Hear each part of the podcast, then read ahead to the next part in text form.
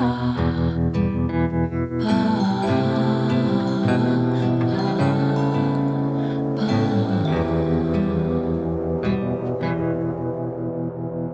Kátia, bem-vinda ao Fémina. É um prazer ter-te aqui.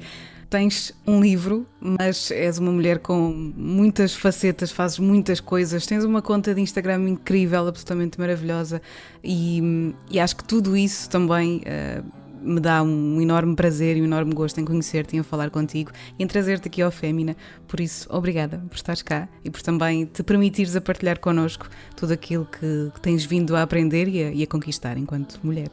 Obrigada, Vanessa, obrigada pelo convite, obrigada por esta plataforma para poder conversar um bocadinho uh, e obrigada por todos os elogios maravilhosos que acabaste de ser ao meu trabalho. Vamos começar uh, isto também antes de falarmos eh, sobre, sobre ti, sobre o teu, o teu livro, o teu romance. Gostava que começássemos pelo início e, e és uma ouvinte do podcast, sabes que há sempre uh, um pequeno certo, uma pequena frase algo que inspire e que te inspire enquanto mulher e enquanto artista que, que é trazido para este podcast. Por isso gostava que começássemos por aí, Kátia, que nos contasses qual é que é a tua frase, o teu certo, as tuas palavras enquanto mulher. Uh, é um excerto da John Didion, o livro é O Ano do Pensamento Mágico e vou passar a ler. Um, sou escritora. Imaginar o que alguém diria ou faria é para mim algo tão natural como respirar. No entanto, em cada ocasião, estas súplicas pela sua presença serviram apenas para reforçar a minha consciência do silêncio final que nos separava. Qualquer resposta que ele pudesse dar existia apenas na minha imaginação e ditada por mim. Imaginar o que ele poderia dizer apenas de acordo com a minha edição seria algo obsceno, uma violação. Não saberia o que ele iria dizer do hospital da UCLA e da Tráqueo, nem se ele queria deixar o ad fora da frase sobre J.J. McClure e a Teresa Kikin e o Tornado. Imaginávamos que sabíamos tudo aquilo que o outro pensava, mesmo quando nem queríamos sabê-lo, mas de facto percebi que não sabíamos a mais pequena fração daquilo que havia para saber. É intenso. Obrigada por essas palavras. Obrigada. É... Porquê que fazem sentido para ti? Um, não sei, porque acho que desde, desde sempre ando a fazer luto, porque este livro é sobre, sobre a perda, sobre o luto de uma pessoa que é, que é, que é John Didion, o seu marido que amava, não é? Uh, e, bem, não perdi marido nenhum, nem sequer sou casada, mas de certa forma este livro tocou muito porque acho que ando a fazer luto de algo que não sei o que é desde, desde há muito tempo e, portanto, é um livro que me diz muito e, essencialmente esta, esta citação, porque este excerto, porque mesmo quando nós achamos que conhecemos alguém uh, de modo profundo, na verdade, não, não temos como conhecer, não é? Hum, é tão bonito isso. É bonito, ou seja, no sentido de ser poético, não, não sei se para a condição humana é assim tão bonito ou não, mas, mas identifico-me com isso. Essa sensação de, de, luto sem saber bem porquê. É, andamos à procura de qualquer coisa, não é? O que, é, que é que eu perdi que não sei.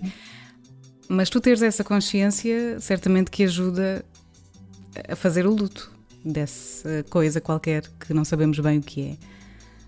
Consegues perceber como é que essa consciência também te, te invadiu? Eh, foi um processo também consciente de atingir essa consciência? Pois é, acho que sim, eu acho que eu não sei, eu acho que o sentimento de perda é algo constante na vida humana. Às vezes não se trata de perder alguém uh, fisicamente, não é? alguém que morre, que nos morre, Uh, mas o sentimento de perda é, é uma constante, porque perdemos tanto ao longo da vida e não somente pessoas. Um, e talvez seja isso, eu acho que, que também o facto, pronto, é, é, um tema que eu falo muitas vezes e sem dúvida é, foi algo definidor na minha vida, a questão da ansiedade. Uh, fiz psicoterapia durante muitos anos, uh, neste momento já, já não faço. Um, mas há, há uma transformação da vida. E talvez até seja exatamente essa perda das coisas que, que, se vai mudando, que vamos compreendendo. E por muito que o processo até seja positivo, que a nossa transformação seja positiva, porque sem dúvida nenhuma que o é, há coisas sem dúvida que ficam diferentes e que não voltam e que nós nem as queremos, mas que, que ficaram no passado e as perdemos. E talvez seja, seja esse, esse sentimento uh, que venha daí, mas sem dúvida concordo com o que tu tu dizes, eu acho que estamos conscientes disso, é um passo para, para recuperarmos não é, desse, desse sentimento. Hum, para a cura. Essa questão da ansiedade eh, que está muito bem retratada neste, neste teu livro, teu primeiro livro que está aqui. Eu ainda não acabei, eh, estou quase, estou quase, mas, mas ainda não acabei. Mas antes de, de falarmos sobre ele, porque também quero, quero perceber algumas coisas sobre, sobre ti, sobre este processo criativo também que, que tiveste, mas gostava de te conhecer antes deste livro, antes também, se calhar, sei lá, de todo o sucesso que tens tido com a tua, com a tua conta do Instagram, um, conhecer-te na tua origem, na, na tua essência. Onde é que nasceste, Kátia? Uh, como é que, como e com quem é que cresceste? Quem é que te fez também quem tu és? Pergunta tão bonita. um, olha, cresci numa, numa vila muito pequenina no norte de Portugal, chamada Póvoa de Linhoso. Um, é uma, uma vila também muito massacrada pelas dificuldades económicas, com muita gente imigrada mesmo. Tenho eu própria também família imigrada. Um, mas saí de lá aos sete anos. Uh, não acho que tenha tido uma infância muito feliz lá. Uh, tive, tive de facto muitos problemas na escola primária, a professora batia-me imenso. Foi uma altura muito traumática para mim. Ainda hoje uh, falo às vezes isso com os meus pais. Eu adoecia fisicamente, eu ganhava febre por, por receio de ir para a escola e depois não os meus pais acabaram por mudar para, para Braga uh, e aí tudo mudou, mas sem dúvida que eu, eu que adoro bem, eu, eu, estava a fazer um doutoramento antes de começar a escrever o meu livro, portanto sempre adorei saber mais, estudar, sempre adorei a escola, as férias de verão para mim eram um martírio porque eu queria voltar para as aulas, e, e mas é assim que a, que a, minha vida escolar começa, primeiro e segundo ano, uh, com, quando vim para Braga tinha um déficit de aprendizagem gigante, eu não sabia quase ler e escrever, um, mas sem dúvida que depois aqui em Braga tive uma professora incrível que me ajudou a recuperar de todo, de todo esse déficit uh, e me fez apaixonar pela escola e tornar na aluna que mais tarde acabei por, por ser. Um, e, e, pronto, é, é, isso. Eu vivo agora, vivo em Braga já há muitos anos, neste momento já vivo sozinha. Uh, como disse, acho que a, o conhecimento em si, que quando nós somos jovens acaba por se refletir na vida escolar, sempre foi fundamental para mim. Um, os meus pais, eu costumo dizer, nós temos origens muito humildes, quer os meus avós paternos, quer os meus avós maternos eram pessoas do campo, portanto com pouco dinheiro, um, mas os meus pais nunca me negaram, por exemplo, livros eu lembro-me que às vezes eu via um livro e eu queria, e meu pai dizia-me sempre: pode haver pouco dinheiro, mas para os livros haverá sempre, e dava-me os livros. Isso é uma coisa que eu recordo com tanto carinho. Um, e pronto, e é daí também que vem esta minha curiosidade, provavelmente, esta minha paixão pela literatura, que começou, começou tão cedo. Uh, o meu irmão também a tem, porque é mesmo uma questão quase de educação. Um, e, uh, e, pronto, e então eu estava a fazer também o doutoramento em modernidades comparadas, portanto eu dedicava-me a estudar vários tipos de, de arte, expressão de arte e uma perspectiva comparatista. Uh, e depois, pronto, surge esta, a escrita do meu romance e eu decido colocar o doutoramento em stand-by, em pausa. Na altura também comecei a trabalhar também sou diretora criativa agora de uma empresa têxtil e a minha vida é exatamente isto: é conciliar quer o meu trabalho no Instagram, uh, quer a minha escrita e também o meu trabalho nesta, nesta tal empresa. Foi muito engraçado teres dito isso de que hum, nunca faltou dinheiro para, para os livros, porque de facto não é muito comum isso. E hum, e estavas a dizer isso e eu estava a rever-me e nunca mais me tinha lembrado disto na minha vida, mas aconteceu-me também isso. É, na minha casa nunca faltou dinheiro para livros e para música. E de facto faz a diferença. Cátia, vamos falar um bocadinho sobre o teu livro. Chama-se Lola. Tens tido imensas críticas positivas. Eu estava a ler o livro e estou a ler e e estava realmente entusiasmada por falar contigo, porque tenho este privilégio, não é? De poder agora fazer algumas perguntas diretamente. Mas aquela pergunta que me salta logo à mente é: quanto é que uh, a Lola tem da Kátia? Inspiraste em ti mesma? Um, não e sim. eu acho que, bem, eu também tenho, eu para além de ser escritora, tenho esta, esta minha faceta de investigadora e de leitora e crítica, não é? Eh, de outros textos um, que não consigo descartar. E eu lembro-me, por exemplo, quando estava nos meus estudos académicos, muitas vezes falava-se disso, de, do quanto do autor está na obra. Mesmo aqueles que dizem que a obra não é uh, biográfica e pode não ser, há sempre uma parte nossa, porque nós partimos antes de tudo da nossa experiência.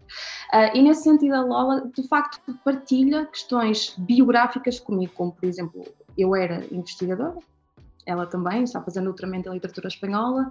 Uh, tenho sido muito aberta sobre esta questão e já falamos disto, inclusive, agora, nesta nossa conversa, sobre o facto de que sofro de ansiedade e a Lola também.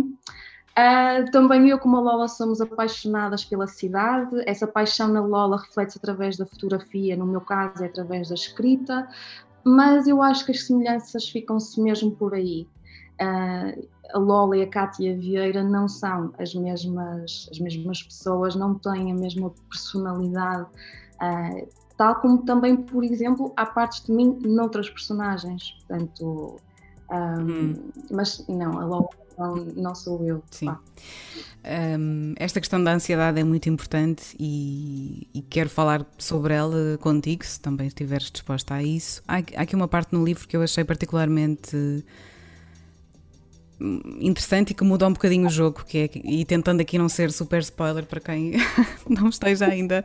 Eu prometo que isto não é assim muito, muito mais muito para o final, portanto, eh, quem estiver ainda a ler o livro poderá um, perceber ou apanhar ainda, que é aquela conversa que a Lola tem com, com a Catarina na casa de banho depois daquela noite fatídica um, e em que se percebe que há ali uma relação tóxica envolvida e ao mesmo tempo há ali uma relação de vulnerabilidade criada entre duas mulheres. E aquilo que eu gostava de perceber é se para ti, de alguma maneira, isto também tem sido uma aprendizagem, esta vulnerabilidade, não só com as outras mulheres, mas com as pessoas no geral. Isto porque eu também sou uma pessoa ansiosa, também tenho tido vários problemas ao longo da minha vida sobre isso, aprendi a controlar isso, ou aprendo diariamente a controlar isso, mas este, esta questão da vulnerabilidade, de nós sabermos dizer aquilo que estamos exatamente a sentir, de facto é muito desafiante. E tu, e tu explicas muito bem isso no, no, livro e nessa conversa entre as duas, entre as duas amigas. Aí foste a tua experiência? Fui. Fui sim. Uh, isto é algo que, que, eu nunca, que eu nunca falei, que eu nunca me abri sequer sobre esta questão, mas o que a Catarina passa é decalcado pela minha experiência uh, pessoal.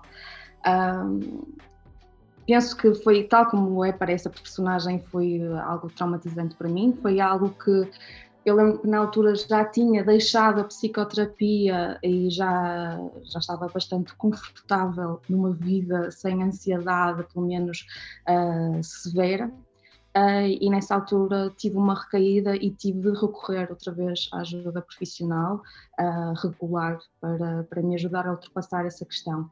E é interessante porque, tal como a Catarina, demorei muito tempo, ninguém sabia das pessoas que me rodeavam o que se estava a passar, uh, porque o jogo tóxico, manipulador, não é? Um, leva-nos exatamente a esse isolamento. E, portanto, toda a conversa, tudo que é, que é uh, relatado por essa personagem, isso sim foi tudo decalcado de algo que eu vivi. Um, e, e, é, sem dúvida, é muito importante a abertura. Não é fácil, é muito difícil. Aliás, para mim, falar da, da violência do namoro, que é a questão, hum. esse tema no livro, era completamente fundamental, porque eu, quando tive a coragem para me abrir com as minhas amigas, uh, todas começamos todas a conversar e todas tinham tido uma experiência com mais ou menos gravidade, hum. com mais ou menos severidade, mas todas tínhamos tido uh, casos de violência uh, de namoro no nosso, no nosso passado. E tido como uh, normal, não é? Tido como algo perfeitamente normal. Normal. Hum. Normalíssimo. Uh, e de repente eu, eu, percebi que, primeiro, é uma situação que te leva, apesar de eu já ter, eu coloquei um ponto final nessa relação, uh, e quando o coloquei foi definitivo, uh, mas um, é algo que te leva muito tempo a ultrapassar. Não acaba quando tu colocas um ponto final. Hum. É, é, algo que te deixa com muitas muitas mazelas, muitas dúvidas sobre quem é que tu és e ainda por cima eu sou feminista. É algo que foi mais uma questão de me perdoar quase a mim mesma, o que é absurdo. Eu não tenho de ser perdoada por nada, mas é quase um processo que eu tive de passar, de pensar, ok, tu és feminista, não viste os sinais, mas tens de te de perdoar e aceitar que foi algo que aconteceu. Uh, com certeza que aprendi muito para o futuro e para futuras relações, mas, mas, sem dúvida que era algo que eu tinha, que eu tinha de, de abordar e também essa, esse diálogo que a Lola tem com a Catarina não é nada mais do que o diálogo que houve entre mim entre duas Cátias. Entre a Cátia que compreende porque aconteceu e a Cátia que não aceita e que julga. Portanto, uh, que não compreende como é que é possível. E eu tornei-o real através de uma conversa entre duas mulheres diferentes, mas que eu acho que toda a mulher que passa por aquilo tem aquele diálogo dentro de si mesma. Sim, é verdade. E como, como dizias, é algo que é comum. Eu também já passei por uma relação muito parecida Conheço muitas mulheres uh, que já passaram e que demoram um bocadinho até perceber que, que, não é suposto ser assim. E aqui, quando falamos nesse tipo de, de violência, que tu também uh, descreves isso bem no, no, livro, falamos de tudo, não é? Desde a violência sexual, uh, ter de estar ali para quando aquela pessoa quiser, tratamento de silêncio, os ciúmes, portanto, tudo isso é, é mau e é suposto não existir. Como é que tu percebeste. Hum, lá está, e essa questão também é muito importante, essa questão de nos perdoarmos uh, por simplesmente termos feito o nosso melhor. Porque a verdade é que também ninguém nos ensinou o oposto, não é? Também, se calhar, ninguém nos ensinou o que não aceitar. E, e tocaste aí num ponto interessante, que é, eu sou feminista, eu sei perfeitamente aquilo que eu quero para mim e para o mundo. O que é que tu fazes, para além desse diálogo, uh, o que é que tu fazes também por ti para conseguires viver em paz com o teu passado? e com o futuro, não é? Sem medo de perpetuar isso no futuro. Olha, eh, faço para mim e faço para os outros. Acho que é muito importante essa dualidade naquilo que eu acho que é a minha luta, e sem dúvida que a minha luta é, é o feminismo, é a igualdade uh, de géneros, de pessoas, de, de raças, de tudo. Um, acho para mim é a leitura constante e a aprendizagem. Claro que ler centenas de livros sobre feminismo não significa que no futuro eu não cometerei os mesmos erros, mas eu também sei que não sou a mesma mulher que era. Há coisas que eu aprendi sobre mim, sobre a vida, sobre as relações. Aprendi tanto, tanto, tanto que eu julgo que, pelo menos, na, na mesma teia não, não irei cair novamente. E depois é isso, no meu Instagram, de facto, eu acho que o feminismo é o tema que eu mais, que eu mais abordo, e é falar com os meus seguidores sobre essas questões. Uh, como te disse, é a primeira vez que estou a falar disto abertamente, no sentido que me aconteceu a mim, mas costumo falar disto de uma forma geral, não é? Sem usar a minha experiência, uh, para alertar de que há comportamentos que não são normais. E na altura quando isto me aconteceu, o Instagram não é o que é, o que é hoje, as redes sociais não, não eram o que são hoje, uh, e eu penso que, por exemplo, se, eu, se na altura, porque a verdade é que na geração millennial mesmo este ativismo, que é até algo que eu falo no meu livro, uh, muitas destas questões, uh, os podcasts, as redes sociais fazem-nos mudar, pessoas interessantes que nós seguimos, que nós ouvimos, fazem-nos mudar as perspectivas uh, da vida que nós temos e, portanto, eu tento fazer isso uh, com aqueles que me seguem, estou sempre aberta para conversar. Já tive conversas muito profundas, muito íntimas com seguidores que vêm, seguidoras neste caso, que vêm conversar comigo. Eu estou sempre aberta para não julgar, ouvir e tentar ajudar da melhor forma que posso. É isso, eu também tento fazer isso aqui e acho que, acho que se cada um fizer à sua maneira aquilo que pode, um, e que está ao seu alcance para tentar eh, mudar um bocadinho o mundo, acho que já, já é bom, já é melhor que nada, definitivamente.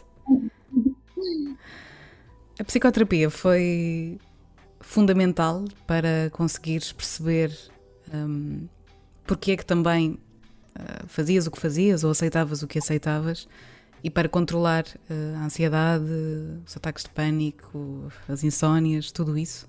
Qual foi o impacto que teve para ti? Olha, a psicoterapia para mim salvou uma vida. Eu não sei de que forma dizer isto de outra maneira.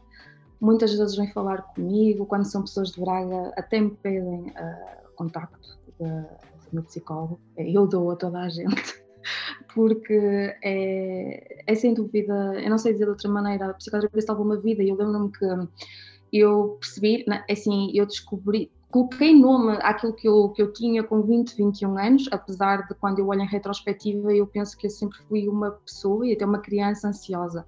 Mas hum, eu lembro que na altura estava a ser seguida numa especialidade, no hospital, na estomatologia, e, e eu fazia bruxismo durante a noite, já durante o dia, ou seja, eu estava constantemente a arranjar os dentes, eu não aguentava com as dores, eu tinha que me automedicar com paracetamol durante o dia, porque eu não aguentava as dores de cabeça, as dores nos maxilares, e a médica lá na altura, hum, claro que ela não sabe a importância que teve na minha vida, mas ela disse-me, olha, este problema está associado à tua ansiedade, eu nem sequer sabia, lá, eu estava na universidade, primeiro segundo ano da faculdade, e eu, isto era um tabu. Agora já se começa a falar mais, nas séries fala-se mais de ansiedade, nos filmes. Na altura, isto quase há 10 anos, eu não sabia o que, é que era uma perturbação, um transtorno de ansiedade. E ela disse-me que fez essa relação, disse-me que eu deveria fazer psicoterapia. Tentou normalizar o tema, disse que ela própria também tinha feito, ela era muito jovem. Aí eu fiquei a pensar, fiquei a pensar naquilo. Depois de passado um ano, há um evento traumático na minha vida, que eu não consigo de maneira alguma lidar sozinha, nem os meus pais já estão numa posição de me conseguir ajudar na, na situação que foi e dizem mesmo, chegou a hora, um, procura, procura alguém, nós apoiamos naquilo que for preciso. Tive esse privilégio, porque é um privilégio ter uns pais que podem pagar uma psicoterapia de qualidade, uh, e sem dúvida que me salvou a vida, porque eu costumo ter esta ideia na cabeça de que há duas Cátias, ou havia duas Cátias, aquela que eu sabia que tinha nascido para ser e que, e que era lá no fundo, e a outra que eu estava a ser naquele momento porque eu não tinha ferramentas, não me tinham dado ferramentas ao longo da minha vida para eu ser quem sei que na verdade uh, nasci para ser. E é lá que existe essa transformação e que pronto, me transformo na mulher que sou hoje e e, e é isso, portanto, sem dúvida que a psicoterapia foi essencial. E a mulher que és hoje, uh, sei, que, sei que tens orgulho nela e que deves ter, como devemos ter todas e todos orgulho naquilo, naquilo que somos, obviamente. Mas em particular, de que é que tu mais te orgulhas em ti? Uh, olha, da minha independência, que sem, sem dúvida que foi algo que eu conquistei na, na, na, terapia, era algo, lá está, eu sabia que eu tinha nascido para ser uma mulher independente e eu olhava para estas mulheres como a Gloria Steinem e mulheres assim inspiradoras, independentes, uh, e eu ficava fascinada e na prática eu não conseguia, não, não tinha ferramentas para ser e hoje sou, sou uma mulher independente. Uh, sou uma pessoa... Um, muito livre no sentido de pensamento. Um, acho que também por isso é que sou tão agarrada às minhas causas, porque é muito fácil colocar-me na pele do outro, uh, questionar a existência do outro, compreendê-la como se fosse minha, descartar-me de quem eu sou. Um, e portanto, essa, essa liberdade, eu, eu, eu desde que me expliquem, desde que me façam compreender, eu consigo chegar lá, eu consigo. Uh, ter é? essa empatia. Empatia e, e toda a minha vida é muito maleável. Eu estou sempre apta para a transformação, quer noções do que é que, é que seja, da forma como se vive a vida. Aquelas, aquelas, aquele tipo de coisas, pelo menos aqui no Norte, há muito essa. Ah, isso parece mal, isso não é muito normal, não se vive assim. Eu, hum. isso para mim não faz sentido nenhum, tudo é questionável. Claro. Tudo deve ser aceito, desde que, obviamente, haja um senso comum e um respeito. Respeito, claro atitudes que tenham a ver com outra pessoa, mas basicamente isso e também, olha, a minha plasticidade artística, porque hum, sou uma pessoa muito criativa, muito artística e sou mesmo muito maleável. Por exemplo, eu escrevo também no meu trabalho, essencialmente um trabalho criativo, as redes sociais é um trabalho criativo, também tenho um negócio de design de mobiliário no Etsy, uh, portanto, sou, eu adoro diferentes formas de criar e, e é assim que pelo menos eu quero passar a minha vida. Que bonito, isso é mesmo importante e, e, são muitas coisas para se ter orgulho e fico feliz por, por te ouvir falar assim de, de ti mesma. Acho que se pudéssemos nós, mulheres, ter mais consciência daquilo que fazemos e conquistamos, teríamos muito mais orgulho e isso iria empoderar-nos muito mais. Portanto, acho que, acho que é bom lembrarmos-nos todos os dias daquilo que conquistamos, daquilo que temos, daquilo que fazemos, daquilo também que damos aos outros e, e seguir em frente com essa força. Acho que sim. Qual é que é a tua relação com, com a tua intuição, Kátia? Sou muito intuitiva, muito intuitiva mesmo, mas nem sempre confio na minha intuição uh, que é algo que eu estou a tentar mudar em mim. Uh, muitas vezes, pessoas que me são próximas dizem-me sempre isso: se tu confiasses mais na tua intuição, e uh, uhum. portanto, é, é, é, basicamente isso, sabes? É, é, eu consigo, sou uma pessoa, eu não me considero espiritual no, sen no sentido de. Uh, pensar muito na religião ou até superstição ou zodíaco, qualquer que seja, astrologia, não, não nesse sentido, mas eu, eu uh, assimilo a vida de uma forma muito sinestésica. Uh, o que acho que me torna também muito intuitiva, é como se eu estivesse sempre alerta, como um animal. E, hum, mas lá está, a intuição não nos vale de muito se nós não lhe dermos crédito, não é? E, uh, uhum. e é algo que nisso, sem dúvida, a tentar mudar. Hum. Sim, eu acho que à medida que nós vamos percebendo que, que a ansiedade também tem impacto na intuição e, e pode distorcê-la, pelo menos da minha experiência eu percebo, eu percebo isso. É, é, possível separar, chegar a um ponto em que consegues separar e perceber verdadeiramente a intuição e o que é que é ansiedade e medo e, e ameaça do mundo, do mundo exterior. Portanto, eu acho que, acho que, acho que podes confiar, Kátia. Sinceramente, acho que podes confiar em ti e na tua intuição. também acho que sim, também acho que sim. Dizes convictamente que és uma feminista e ainda bem. Alguma vez te foi desconfortável ser mulher? Não é que ser mulher me faça sentir desconfortável.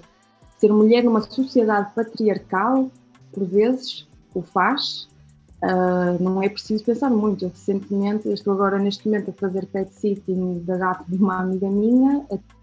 É uma questão de 10 minutos a caminhar até à casa dela e ainda anteontem eu fui andar e fui assediada na, na rua, como as mulheres são diariamente, e à vinda para a minha casa voltei a ser. E portanto, isto são questões que me fazem sentir desconfortável, mas não porque eu sou mulher, faz-me sentir desconfortável, porque o olhar masculino quer que eu me sinta assim. Agora, no fundo, tem que haver esta separação, não é? Eu, mulher, estou confortável na minha pele, eu gosto de ser mulher, mas sem dúvida que a sociedade, por vezes, torna ser mulher em algo doloroso, por vezes. Desconfortável, claro. A pergunta é, é precisamente nesse sentido, se hum, lá está, tendo em conta um comportamento tóxico um, e machista e patriarcal, como disseste, é claro que isso tem impacto em nós mulheres e é claro que isso nos faz, em última instância, chegar a casa ansiosas e exaustas porque tivemos que passar por aquilo e porque estivemos desconfortáveis naquela situação. Ainda assim, nunca quiseste não ser mulher? Não, nunca quis não ser mulher. Acho ser mulher é tanta coisa, porque isto de ser mulher não há uma forma de ser mulher. Ser mulher é um conceito imenso, plural, incrível, um, e acho que é tão incrível que, infelizmente, uh, o sexo oposto durante muito tempo temeu-nos, né? temeu uh, o ser feminino, pronto. Um, mas não, sem dúvida que, que adoro. que adoro ser mulher. E será que ainda nos teme? Muitos homens, sim. Muitos homens temem-nos. Uh, se houver honestidade, mesmo aqueles que se dizem feministas, que os há e, e já começam a ser muitos, mesmo esses. E atenção, como todas as mulheres, há aprendizagem que ainda continua a precisar ser feita, mas lá está, isso nem é reservado aos homens mesmo eu sendo feminista, há uma aprendizagem constante. Uh, né? Claro, claro. Um, mas sem dúvida que acho que ainda, que é uma realidade, porque se não fosse, não haveria machismo, não haveria violência contra, contra a mulher. Um, Portanto, fazer, claro que continuar a ver. Hum. Sim, e ainda há e não é pouca, e, e às vezes é muito desesperante pensar. Um, não sei, eu às vezes perco assim a fé na, na humanidade por uns segundos. Um, pois, é difícil, não é? É difícil depois voltar. Uh, lá está, temos que nos focar naquilo que. Era o que dizia há pouco, nas conquistas e naquilo que, que temos e que conquistamos a cada dia e cada momento. Kátia, a melhor decisão que já tomaste na tua vida, qual foi? A melhor decisão que eu já tomei. Olha, foi ir viver para Londres na altura em que fui. Um, uma das, das, situações que eu estava a resolver na terapia era esta minha questão da dependência. Era muito dependente de determinadas pessoas e circunstâncias na minha vida, e de repente isso começa a alterar, começo a ganhar força na minha independência e surge esta oportunidade de estagiar numa editora em Londres. E na altura lembro-me de me perguntar, será que não é demasiado cedo? Ainda estás há tão pouco tempo uh, né, a assimilar essas novas ideias, essa nova forma de ser. Eu disse, não, eu não vou perder esta oportunidade, eu tenho que confiar que eu sou capaz, acredito um, nesta pessoa que estou, que, estou, que estou a conhecer, nesta nova Cátia que estou a conhecer, uh, e fui a primeira, foi a primeira vez que vivi fora de casa, não conhecia ninguém, Uh, aluguei um quarto à distância, pensei que, na verdade, quando cheguei lá, pensei, oh meu Deus, se calhar foi um, algum tipo de fraude. Pensei se tenho quarto, um, mas olha, fui. Uh, e foi maravilhoso. E isso permitiu-me confiar muito mais em mim. Eu penso que se na altura tivesse duvidado e tivesse ficado, eu não sei o que é que seria. Sei que não seria a pessoa que sou hoje, porque isso deu-me uma confiança uh, em mim mesma e fui completamente, obviamente, capaz de estar lá. Foi uma fase maravilhosa da minha vida, conheci pessoas fantásticas. Um, e, portanto, sem dúvida que essa foi a melhor decisão que eu, que eu tomei. Hum, liberdade. Liberdade. Tão bom.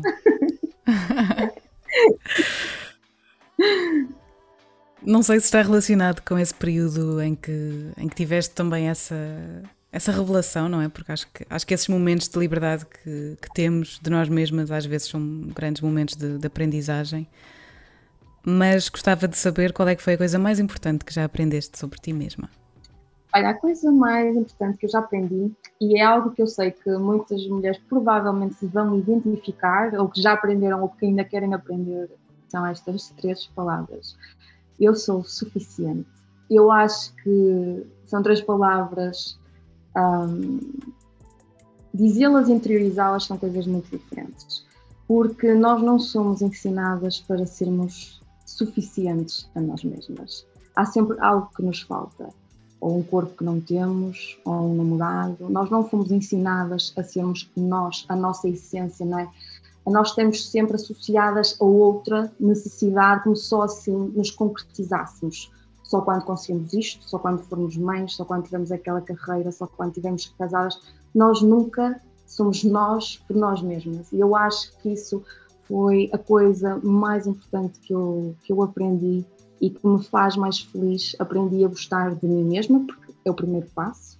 Aprendi a gostar de passar tempo comigo mesma e aprendi a compreender que qualquer coisa que eu consiga na vida, qualquer pessoa que eu conheça na vida, será sempre uma dádiva, mas não fruto de uma necessidade, de uma procura que, que advém de uma necessidade. E eu acho sem dúvida que isso é, é uma aprendizagem maravilhosa e fundamental, muito reveladora, na verdade. Que bom, é mesmo isso, é mesmo isso, é exatamente isso. Tocaste em, em tudo, Kátia. O que é que os outros já te ensinaram?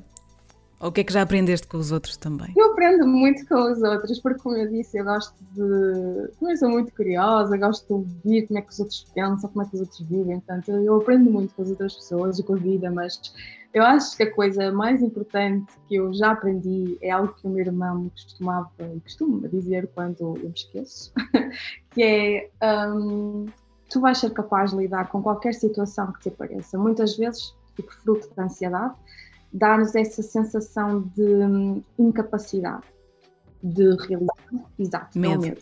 Eu lembro que na altura que eu estava a fazer psicoterapia, eu costumava dizer: eu tenho medo do medo, porque eu nem sabia quando é que o medo ia aparecer e já aquilo me terrorizava. E, hum. portanto, um, sem dúvida que de vez em quando eu me, eu porque assim, eu não duvido dos meus sonhos, eu, eu, eu acredito fervorosamente nos meus sonhos, mas eu duvido por vezes de mim mesma. Tenho momentos de desalento muito, muito profundos e, e nisso o meu irmão ensinou-me a, a acreditar mais em mim, a compreender que eu darei sempre resposta a qualquer desafio que me apareça, fazendo-me lembrar que na verdade não há nada na minha vida, no meu passado, ao qual eu não tenha dado resposta até agora, e isso é, é muito importante para dar uma passada para a frente todos os dias. É isso mesmo, tu serás sempre suficiente. Exatamente. Como é que te descreverias numa palavra?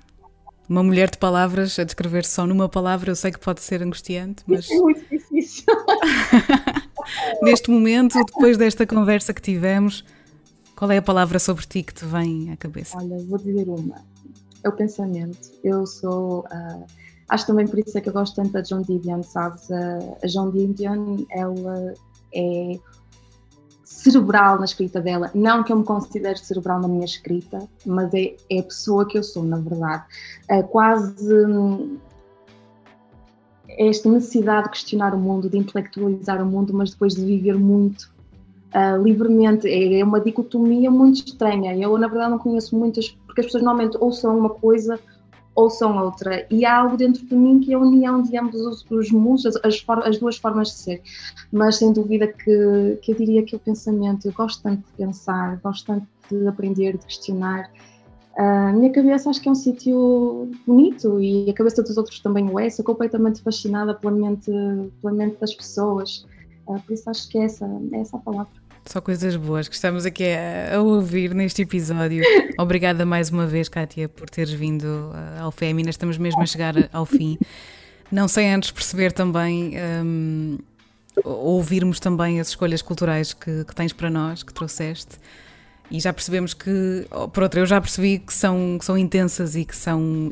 E que lá está, tem esse pensamento todo por trás. Tu pensas sobre as coisas e não trazes um livro ao acaso, não trazes um filme ao acaso Portanto, dou-te a palavra, Kátia, conta-nos o que é que andas a, a ler, a, a, ouvir, a ver também. Obrigada. Um, ora bem, livros, eu trouxe dois. Um, trouxe duas mulheres brasileiras, foi um acaso, não foi algo pensado, mas, mas faz sentido, porque sem dúvida eu adoro a cultura brasileira, seja a música, seja a literatura, acho que é tão rica a cultura, a cultura do povo brasileiro.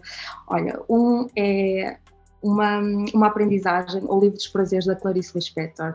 Mais tarde, quando eu estava a fazer o meu a minha licenciatura ou mestrado, o meu professor de literatura brasileira chegou a confidenciar-me que a Clarice não era grande fã deste trabalho dela. E eu lembro de dizer, olha, tenho pena porque é dos meus livros favoritos de sempre. Uh, e é sem dúvida, é um livro incrível. E depois também trago a biografia da Rita Lee. A Rita é uhum. mulher do caraças, não tenho como é, não só enquanto pessoa, como uh, artista, escritora, ela, ela inovou uh, a linguagem, uh, a forma como ela brinca com o português é uma coisa fenomenal, é mesmo uma mulher inspiradora e sim, ela é que é livre, é uma mente livre, selvagem, é, é mesmo muito inspiradora e recomendo muito a todas as mulheres que estão a precisar de uma dose de inspiração pós ainda não é pós, eu gosto de dizer pós-Covid, como se nós já lá estivéssemos, porque é a minha ambição mais. Agora, mas pronto, uh, neste, neste período. Estamos, estamos quase. quase. Gosto de pensar que sim.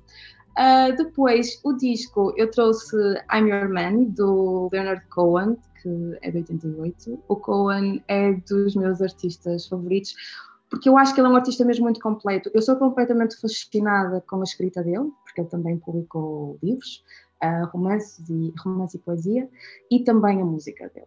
Uh, posso dizer que ele foi o único famoso, a única celebridade que morreu e me fez chorar. Chorei muito porque percebi que estava a viver num mundo em que não haveria mais nada de novo de Cohen e isso feria-me a alma imensamente. Um, hum. E depois o filme eu trouxe O Desprezo do Jean-Luc Godard com a Brigitte Bardot, que é um filme incrível. Eu cheguei a escrever um ensaio sobre ele, sobre a questão do movimento nele. Uhum. Uh, e eu acho que é uma obra de arte, quer a nível imagética, portanto cinematográfica, visual, como também textual. Tem um guião fenomenal e, portanto, acho que é um filme sempre bom de se ver e rever e aprende-se muito. Nós é que temos a agradecer este, este momento que, que também trouxeste ao Fémina, as tuas partilhas, as tuas conquistas, o teu livro, que foi muito bom, vou tentar mostrá-lo outra vez. Cá está ele, Cátia Vieira. livro Lola, o primeiro romance, e que venham mais, eu acho que sim, Cátia, acho que acho que deves continuar essa inspiração e, e, continuar o belíssimo trabalho que tens feito até agora. Obrigada por teres estado no Fémina, espero que tenhas gostado. Adorei, muito, muito obrigada por esta conversa tão, tão bonita, tão rica. Muito obrigada, Vanessa. Sério. Obrigada, Kátia. Um beijinho muito grande. Beijinho. E até breve. Obrigada.